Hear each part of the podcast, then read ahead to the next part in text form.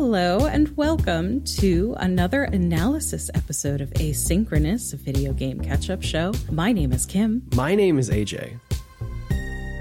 Today we will be talking about the not is it 1982 1982 yeah the 1982 classic as natsuno put it et the extraterrestrial sort of a it really is a, a classic. Um, it really is yeah. Spielberg part of what i don't know if this is actually a thing that people say or if it's just because i uh, discussed this in in college but my professor always pre- referred to it and it is referred to in an article that we're discussing today as uh, part of Spielberg's suburban fantasy trilogy, which is um, Close Encounters, Poltergeist, NET, all sort of um, you know taking place in the suburbs of somewhere in America. That's so funny that Poltergeist is part of this. I know Poltergeist feels like a sort of different beast. Yeah, I didn't. I don't. I didn't think I knew Poltergeist was Spielberg until I. I... Mm-hmm. Yeah, I don't. I I didn't realize it until I think it was part of the class that I covered ET in. So I guess to take a step back, I covered this in college um, in at least one class. I f- for some reason I feel like it might have been two, but I don't mm. remember why I feel that way. because I know for one, it was a class called The Child on Film. And the idea was I specialized in children's literature. And um, part of what this professor had us study was not only like media made for children, but media depicting children and sort of like was it what it says about like how we conceptualize uh the child wow yeah it's i, I don't want to I'm going to go too far on a tangent, but um, our idea of children is has really changed uh, over the course of society. Like, yeah. you know, uh, the idea of children as these like precious, sort of uh, pure and innocent, angelic things um, really started in the Victorian era. But prior to that, children were A, just like more hands to work on the farm, and B, you did all kinds of things um, to not even get attached to children because it was very um, uh, it was very common for children not to survive to wow, adulthood or shit. yeah or to, to, even to a certain age um you know there sometimes children were not even given like names until they were a little bit older because they might uh you know pass away of illness or something um mm. and so it, it wasn't until you know there was kind of advances in in medicine and um, until you know there became kind of more of like a leisure class um, where children came to be viewed as um, less as just like a little smaller less developed people and more as like sort of a, a different thing from an adult. All of this is to say that that is kind of like what a lot of what was um, discussed in my classes in college and why yeah it's it's so interesting because you at least I did not think about any of this shit, you know, until I took classes like this. Sure. Um, you just sort of take for granted that like children's media is children's media and, um, you know, it's sort of didactic and it's not really like anything worth discussing. Right. But there's, you know, and I had friends who used to make fun of what I studied. I had one friend who was always like, "How's how's like Winnie the Pooh or whatever the fuck you're reading this week?" Damn. But yeah, it's it's actually worth evaluating. And so this is a film that that um, I studied in a class and part of uh, the the article that we're going to be discussing in conjunction with this is written by Andrew Gordon who um, was a professor maybe still is but when I was there um, at the University of Florida was a professor in, in the English department who he is like a Spielberg scholar. Like he's he studies the works of Spielberg, um, and actually had a whole class on Spielberg's films that I never managed to take. But the class that I will be referencing a lot um, today is a class that I took with Professor John Cech, who is actually um, included in the acknowledgments of this article because he sort of contributed to it, and I think he also borrowed a lot of Gordon's ideas when teaching this in class. Hmm. so. with that uh, really extensive background. I love that. I'm um, I'm I'm really excited to to I, I, right before we started recording, I told you that I'm not trying to put too much pressure on you, but I'm very excited to hear specifically how you you know interpret this this movie. Oh yeah, I will. Uh, happily not shut up about it. Um, just to talk about what happens in the film, Yeah. which people are probably very familiar with. Uh, yeah. Our protagonist is Elliot. He's a little boy who I think he's supposed to be like what, like ten ish. Something like that. Yeah. He's Yeah. he's he's of he's like in grade school, Mm-hmm. but but he is like old enough to have thoughts of his own, I guess. Yeah. uh, not to say that younger kids don't, but like to to express those thoughts and stuff. Yeah, sort of ten to tween ish. Mm-hmm. He lives with his mother, an older brother, and a younger sister, played by the fantastic Drew Barrymore. Really good child acting. blew my mind. I'm gonna this this is really gonna be my only contribution to this episode. I think is being like I can't believe the stuff in this movie that I forgot. One Mm-hmm. being that it is like Drew Barrymore's like breakout role or whatever. Yeah, Fucking wild. she's really good in it too. She's Um, really good. Yeah. Yeah. Um, and he lives with, I mentioned the mom, right? Is the mom. Uh, so we learn in the film that uh, his father has recently left the family. He has a new girlfriend, and during the events of this of this movie, he is supposed to be in Mexico with his new girlfriend. So uh, this sort of just tells the story of how Elliot, who's this like lonely kid who doesn't seem to have a lot of friends, is missing a father figure in his life. Recently, meets an alien who was uh, accidentally left on Earth by his alien friends or family or colleagues. They are botanists who like were studying earth plants um, when they were almost found by a group of mysterious adults. Um, and so they had to get out of there quickly, and ET gets left behind. And so it's the story of how um, Elliot and his siblings and some of their friends eventually help ET get home. Um, And something that's very interesting that becomes apparent throughout the film is that ET and Elliot have um, some kind of like psychic connection where they start to feel each other's emotions. Um, I think like physical sensations sort of implied. Um, you know, at one point, ET gets drunk and Elliot feels drunk, Yeah. and uh, they seem to like know what the other is thinking. Yeah. And Wild. yeah, uh, the sort of antagonists for much of the film are basically any adult who is not Elliot's mom. um, We don't, and it's notable. Hers, I think, is the only face of an adult that we see until um maybe the last half hour of the Oh, movie or something like that yeah one thing that was very intentionally done in this film is that for most of it adults are shot from uh waist height uh to literally mimic the the perspective of a child or of ET and you know it's it's suggested that like these are uh you know people from the government or something who who um, want to study ET for sort of nefarious reasons. A classic film move to film people in power or who are perceived to be in power to film them from below so they look imposing. Mm-hmm. There's a lot of craft in this movie. Oh, I have yeah. to say. There's a lot of film craft going on. I mean, it's Steven Spielberg, so obviously, you know, but uh, yeah. yeah. Some of the, the use of like lighting and how shots are staged, it's like it's really good. I'm I'm like kind of a big fan of Spielberg. Jaws is like low key one of my favorite movies. It's good. Um, it's a good movie. Uh, anyway, so at some point, Elliot and ET both get sick. Um, and this is I'm I'm going to spoil things. Um, that is around the time that they get you know discovered by this. It, we never even explicitly find out who they are, but they seem to be like federal government agents, you know, Area 51 types.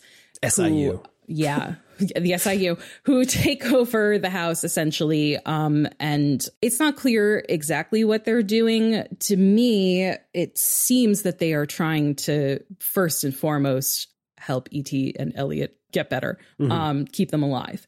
Unsuccessfully, ET passes away, at which point um, the link that he seems to have had with Elliot appears to be broken. We find out that the main antagonist, a guy known only as Keys, because um, he is identified in the first half of the movie by the uh, sort of like set of keys that's on his um like hanging off of his belt it turns out to be a actually rather kindly person who allows Elliot a moment alone with ET, at which point Elliot uh, tells ET that he loves him. And with the power of his love or something else, because it's not really uh, explicitly said, although I've read some theories, ET is revived. Um, Yeah. and reveals that the efforts that I failed to mention earlier of them trying to contact ET's uh, alien brethren, uh, that's where the phrase ET phone home comes from, they are coming to to pick up their boy. And Hey. so um, Elliot and his friends, or his ol- older brother and his older brother friends, um, need to get ET out. And so we get a really cool scene where they, uh, all of these kids are revealed to be just like BMX stunt boys. Um, Yeah. Bike their way out of the suburbs into the forest to see Yeah. ET off. And it's a, a very heartbreaking but touching uh, farewell. And then ET ascends back to uh, space slash heaven. Um, so it's a very classic kind of coming of age. Um, we mentioned this, I think, in an earlier episode, but people in the Discord actually had a, a viewing party of this, and I, I tuned in and.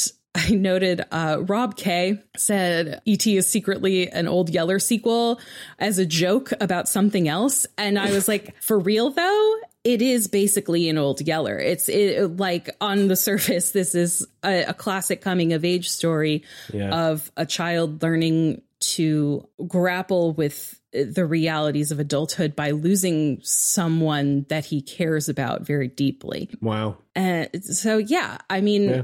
that's kind of uh, the basic rundown. Elliot, I taught him how to talk now. He can talk now. Elliot, Look what he brought up here all by himself. Elliot, What's he need this stuff for? Elliot.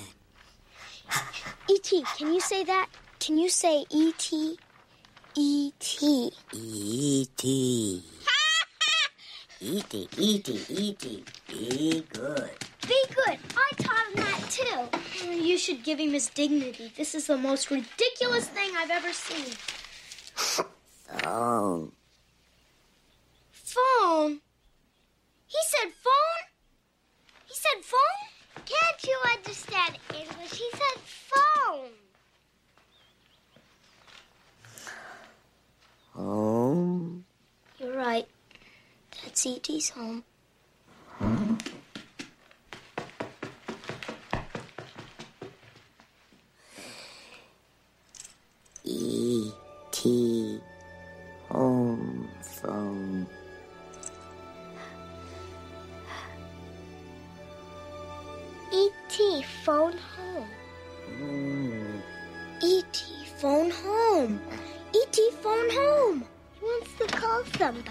Should I just start launching in with my Yeah, sorry. Um, no, yeah, uh, that's a, a, a great synopsis. Like I said, I forgot so much about this movie. Mm-hmm. Like when I saw it last, I, I don't know. We we used to have it on VHS, so I probably watched it in like 2000 Mm-hmm. when I was seven. So it's been a fair a fair amount of time. But the the movie is good. Actually, good. the It's movie is really good. You know, it's it's it's obviously this cultural touchstone for a reason, and for being a film in the '80s, the like obviously the practical effects are wonderful because you know of course they are. Like uh, i don't know. Like like there's just something about like that this this golden age for practical effects i feel Yeah. like was like the eight the the the 80s were just like so so good. And something that blew my mind about this movie is how convincing like the bike scene is. Mm-hmm. it just like it looks so good.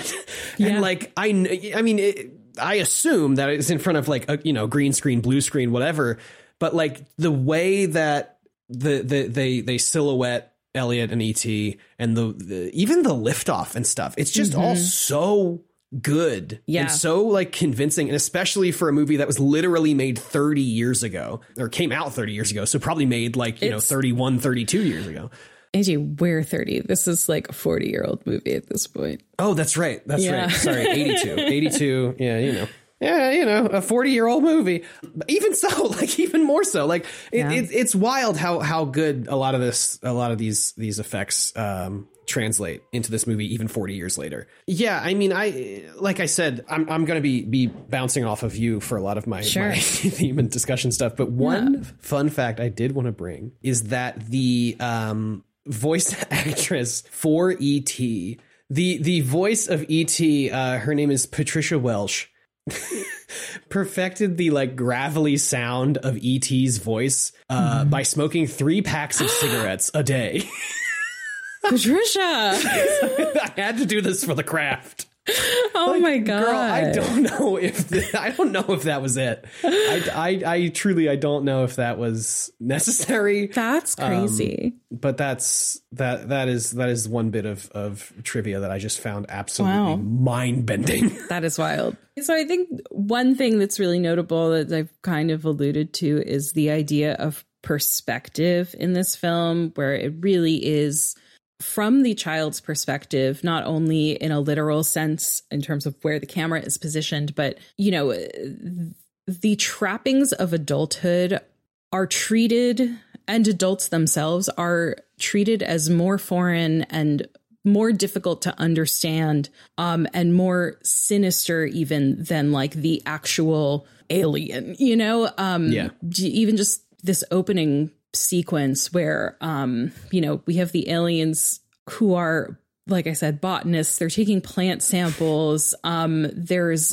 everything is very softly lit when they're on screen. Um they have their hearts glow. Yeah, it- um and it is this warm light. Yeah, it's like it's it's strangely like I guess like angelic. You know, Mm-hmm. like like saying that they returned to heaven at the end. I don't think is a super a, a super stretch. Like, it's, I mean, there's a point where ET is literally Jesus. there's, true.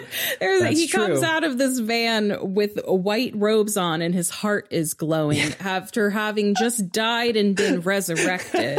there are religious tones to this. So oh yeah. my god, Angelic is definitely right. Not to interrupt. I'm sorry. Please. no, that was that was that was pretty much it. Yeah. So yeah, that is and that like warmth and kind of natural aesthetic for lack of a better word um is juxtaposed against these adults who eh, they're associated with this like coldness you know they're they sh- have these flashlights that are this harsh blue light um you know we have the like metallic sound of the keys rattling um they have like you know i don't know what kind of contraptions but like some kind of like scanners or sensors or whatever that are making like beeping noises Yeah. and all, of that and then when they take over the house it's like they cover it in plastic it's very sterile biohazard suits. Yeah, Mm-hmm. and all of that is kind of juxtaposed against this like more natural side of of ET and of the kids and you know even when we see the kids engage with technology it's sort of like folksy um ET makes this communicator to contact the other aliens that is cobbled together out of like just random shit from mm. from Elliot's house and a speak and spell toy. Yeah. Speak and spell a coffee can. and the way that it works is they have to like uh, this I've never understood connect it to a tree and then it works by like wind power when the wind blows through the mm-hmm. trees. Like it's all very like natural and and like homey kind of. Mm. And so it like it presents this this perspective but that perspective does shift over the course of the film where at some point we find like i said we finally start seeing the faces of the adults. It is sort of uncertain whether they're you know just here to like you know study et and poke and prod at him or if they're actually like trying to help him medically you know they they are very solemn when he is lost. Like i said keys actually turns out to be extremely kind. It's implied that he either has been interested in extraterrestrial life in space since he was a kid or maybe like had an encounter himself with with some extraterrestrial beings. Um because he says uh, he says to Elliot, you know, I've been waiting for this since I was 10 years old and this is like so important to me and I I want ET to survive and I want, you know, this is a and he says this is a miracle that this has happened. Yeah. I've been wishing for this since I was 10 years old. I don't want him to die. What can we do that we're not already doing? He needs to go home. He's calling his people. And I don't know where they are. He needs to go home. Elliot, I don't think that he was left here intentionally. But his being here is a miracle, Elliot. It's a miracle. And you did the best that anybody could do. I'm glad he met you first. And so uh, I think by the end of the film, Elliot has, we see that Elliot has matured in such a way that the the trappings of adulthood itself are no longer quite as scary. They can be understood and con- conquered in a sense. And I think Keys is sort of held up as an example of someone who has made this transition into adulthood, but still retains kind of the like childlike wonder that uh, prevents, you know, this this like kind of completely cold, unfeeling version of adulthood from, you know, taking over or whatever. Yeah. Sorry, I'm just reviewing my notes before I kind of move on. While while while you uh, mm-hmm. check sure. your notes, another another uh, small bit of trivia. This one feels like I, I think it's a little more well known, but um, you know, ET is obsessed with Reese's Pieces. Mm-hmm. Um, the candy. But originally in the script, it was written that they were M and M's. But the Mars company, Mars Incorporated, refused to allow them to use M and M's because they thought kids were going to be too scared of ET. Oh of, yeah, of the actual aliens. So then they went to Hershey and were like, "Hey, can you?"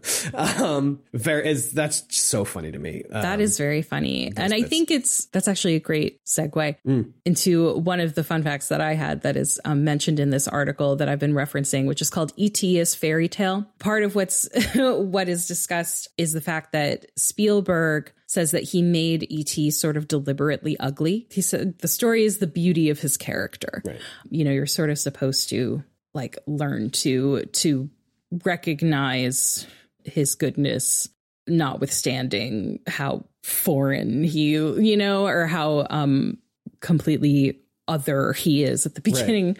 yeah and so the what what this article posits is that um the reason why this story works so well is because it is told essentially as a fairy tale. There's a, there's a great quote from the article that I'd like to to read where he's talking about Gordon is talking about how how these quote unquote suburban fantasies and particularly ET mm-hmm. are sort of situated in relation to science fiction um, he says Spielberg's movies really belong to the suburbs of science fiction, which he refers to as SF in here, abbreviated. Um, he says since they're closer to the horror story and the fairy tale, he deals not in the rationality of science fiction, but rather in the deliberate implausibility of fantasy, the inexplicable intrusion of the extraordinary into the everyday. Uh, his extraterrestrials are really updated versions of the trolls, dwarfs, elves, leprechauns, and other enchanted creatures who populate folklore and fairy tales. And this is actually kind of supported by by Spielberg himself, who says that they were originally going to have um, you know these scenes with with the UFO take place in kind of an open field, and then his script collaborator Melissa Mathison said, "No, no, let's put it in the forest because a forest is magical. There are elves in the forest. It's it, they're very much tapping into this this idea of the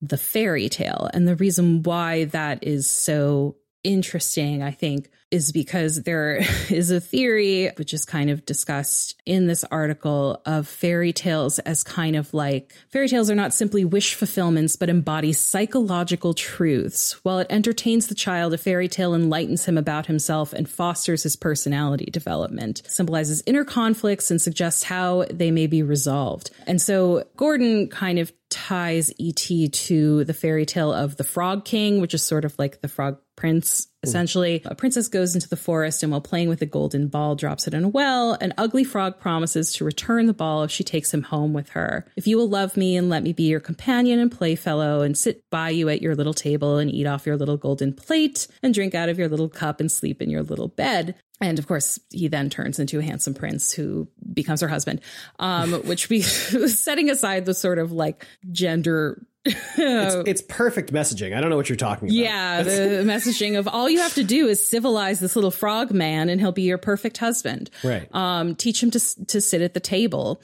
Um, but but it's sort of a you know the Gordon is sort of drawing the parallel here, where um, in this case, Elliot is in the position of being ET's like eh, he has this now sort of all powerful friend who can uh, make bikes fly and shit, but who also relies on Elliot. Um, he's sort of simultaneously both filling a role of parent to Elliot, but also teaching Elliot to parent, all of which kind of like contributes to his his maturation throughout. By the way, if ET is the Frog King, is ET the Frog of the Week?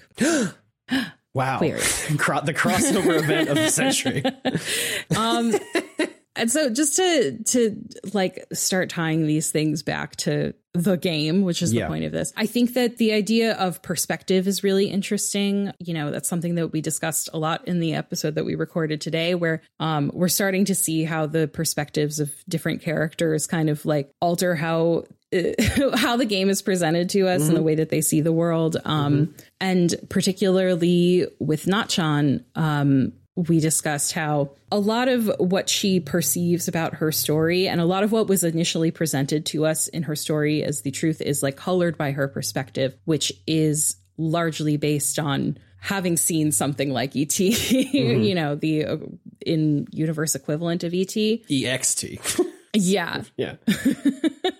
Um, she fills in gaps with her assumptions kind of based on that and misses a lot of what is actually in front of her. Yeah. And part of that is because she is mapping on this sort of construction of it as a fairy tale where she feels she's filling a role and BJ is filling a role. And so, you know, they just have to, you know, kind of like go through the motions of what Right. the story requires. And then that, that will lead to a happy ending. And I just thought that was so interesting, uh, sort of when you think about it in terms of this Bettelheim conception of the fairy tale, where it's, you know, this is this is how you resolve this particular conflict. This is, you know, and it's um there's a lot of discussion of like Jungian archetypes in here, all of which I think um is like an interesting connection. And I Yeah. think also in this case, I think it's interesting that whereas ET is very childlike, BJ really is not. like uh, I I think that it, what's interesting is the differences. Um Yeah. As much as the similarities with Nachan Yeah. she is she is really only in the position of child and it's like so i think we when we talked about her story we were like bj is like well I, i'm kind of stuck with with Yeah. this this person and i have to kind of keep her on track Yeah, I had um in in the- I I had written down um where ET is like literally connected to Elliot. Um, BJ is solely a vessel for Nachan to uh, project onto, and I think that's I think that's a really interesting juxtaposition between you know between the the media and the media or between Thirteen Sentinels and the media it is referencing. Um, is for these things to be like like you said like ET and BJ are nearly as opposite as you could get in every way, Right. Like, even as far as like ET is an organic being and BJ is a literal robot. Um, and like- et's et's people are uh in search of knowledge about plant life this sort of like organic and Right. bj is like i need to find a fucking robot the giant robot, right? Yeah. Um, you know, speaking in full sentences, making his intentions fully known, yeah um, and just not being heard. Really, right Could they really be Men in Black? An organization that monitors alien activity. Maybe. There's a UFO that's landed near here. A lone alien left behind by a UFO. Its only hope is to be rescued by one chosen Earthling. An alien? Are you an alien from space? Oh my god. I'm the chosen one! Yes, it all makes sense. Those black suits all over campus? It's just like that one movie. They must be here to capture this alien. And that means I must protect him.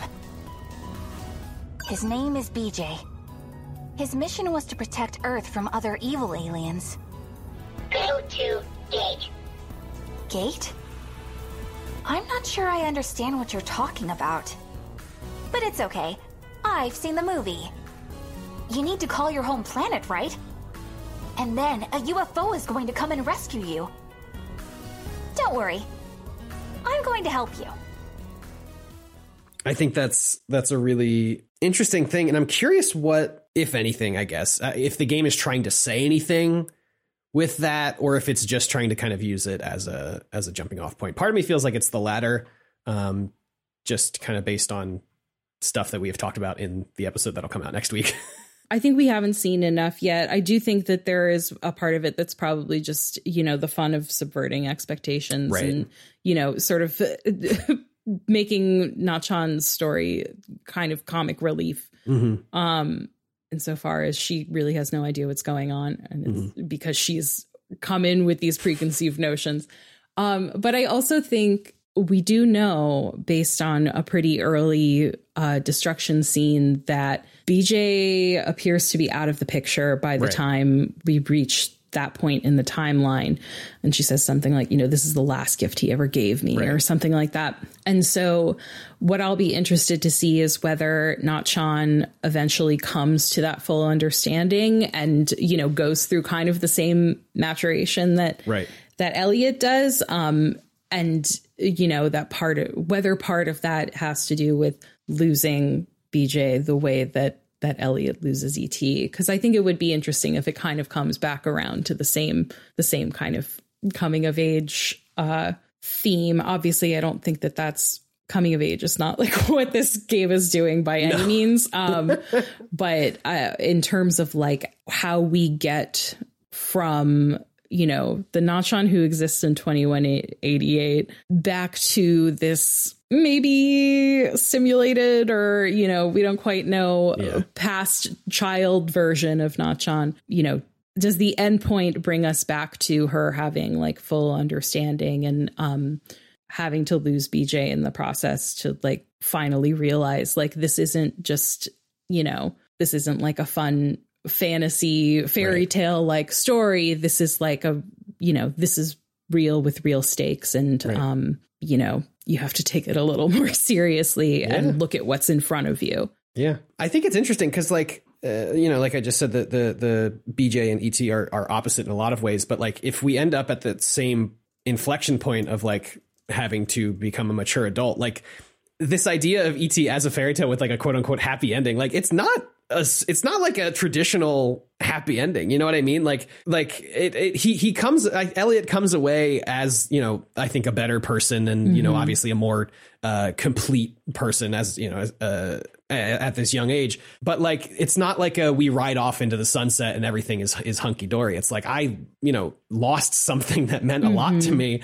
Um, but but it, will make me a, a a better person, I guess, in the future. And I think for for both of these stories, even though they are completely opposite, for them to both end at that point of like losing something in order to realize yourself, I guess, mm-hmm. is is kind of is kind of cool. I think. I I think so, and I think also maybe you can decide if you want to cut this out. But in the episode that we just recorded, which is the mm. episode that comes out after yeah, it'll come out this Thursday. this, yeah, um, we kind of start discussing our theories, um, which include that most of the events of the game are taking place in a simulation. Right. And so I think it would be very interesting if part of Nachon's kind of character development involves her going through this like coming this classic coming of age tale and coming out of the other side realizing that she's in a simulation that if that is the the maturation that she that she has um you know is this is this Nachon's path out of this never ending loop um is going through the process of like meeting what she thinks is her like little alien friend Yeah, and coming to terms with yeah I, yeah, and uh, you know at, at that point the idea of you know this being a fairy tale and a fun little fantasy um starts to i think that starts to it's really interesting um yeah. yeah i think that's i hope well i will see but Yeah. it seems to be that that's where this is going so Yeah, I think so. Mhm. I I I, re- I really do think so. That's kind of my my big stuff i will um just for fun point out that there's a lot of discussion in this article and there was in my class about et as a phallic symbol which is unfortunately, I think, not inaccurate um, when you're talking about like a little boy growing up and um, they bring up how his neck stretches, Sure. uh, which I hate. Um, and uh, it's also worth noting there's a great scene where um, Elliot is in school, E.T. is at home, and Elliot is in science class where they are dissecting frogs that day which i don't i guess maybe this was a thing that happened in this time frame but um when i did this in high school the frogs were dead already in this case um they are doing basically a live dissection Yeah, this was wild. fucked up. Um, uh, the the frogs are um, sedated, and then uh, the kids are supposed to to dissect them. But before that happens, Elliot frees them. Um, starts like a little child revolution where all the kids free the free the frogs Yeah. which by the way is absolutely a, a reflection of um, his fears for et that if he is caught by humans or by adults that that is what they will do to him. Yeah. um, but it, et meanwhile is at home uh, getting drunk off of mom's beers in the fridge Yeah. uh, and is watching this movie where um, a man like dramatically kisses a woman. And we see et or we see elliot in the classroom actually act this out with the girl that he seems to have a crush on and and kisses her. And so that i think sort of lends some more credence to the idea of like part of coming of age is also like you know realizing your adult feelings um My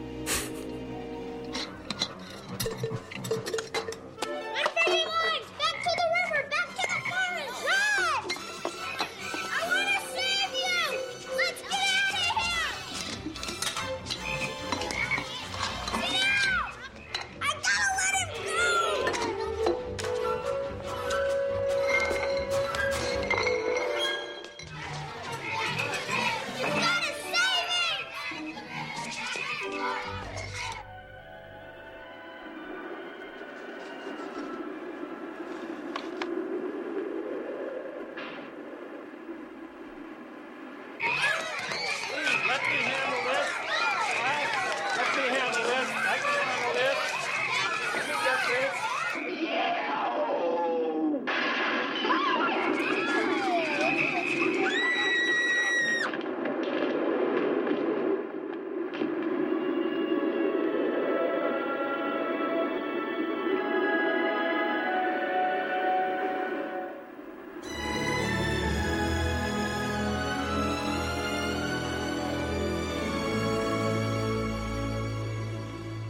So yeah, I just wanted to bring that up because it's so cursed that if I have to know it, you guys all have to know it too. Yeah, and it's immortalized in the podcast feed forever. You're welcome. Yeah. Yeah. I think that was uh great. I I I really feel like I didn't say much at all and I apologize for that. I apologize for talking so much. No, I it was great. I I it was everything that I wanted it to be and more. Uh I'll I'll I'll do some some heavier lifting next week when we talk about The Matrix. Yeah, that'll be good because I don't. I must have seen The Matrix when I was, uh, Yeah. You know, back back when it came out. Yeah. I think, but I actually don't uh, remember a whole lot about it. If I did see it, so maybe I didn't. I don't know. Cool. I had watched it a few months ago, so I'll, I'll be I'm, I'm curious to watch it again. But Perfect. Uh, this episode was about ET, and uh, if you haven't watched it, it's available places. You can watch it. If you want to come to my parents' old house and get the VHS tape, they probably donated it, so you can't get it. don't dox your parents. Don't talk to parents, no. Um, but yeah, so so that's that. That'll do it for this this episode. I think. Um, We'll be back on Thursday with a regular one. Yeah. Um, In the meantime, ET phone home. yay! Yay. Bye, everybody. Bye.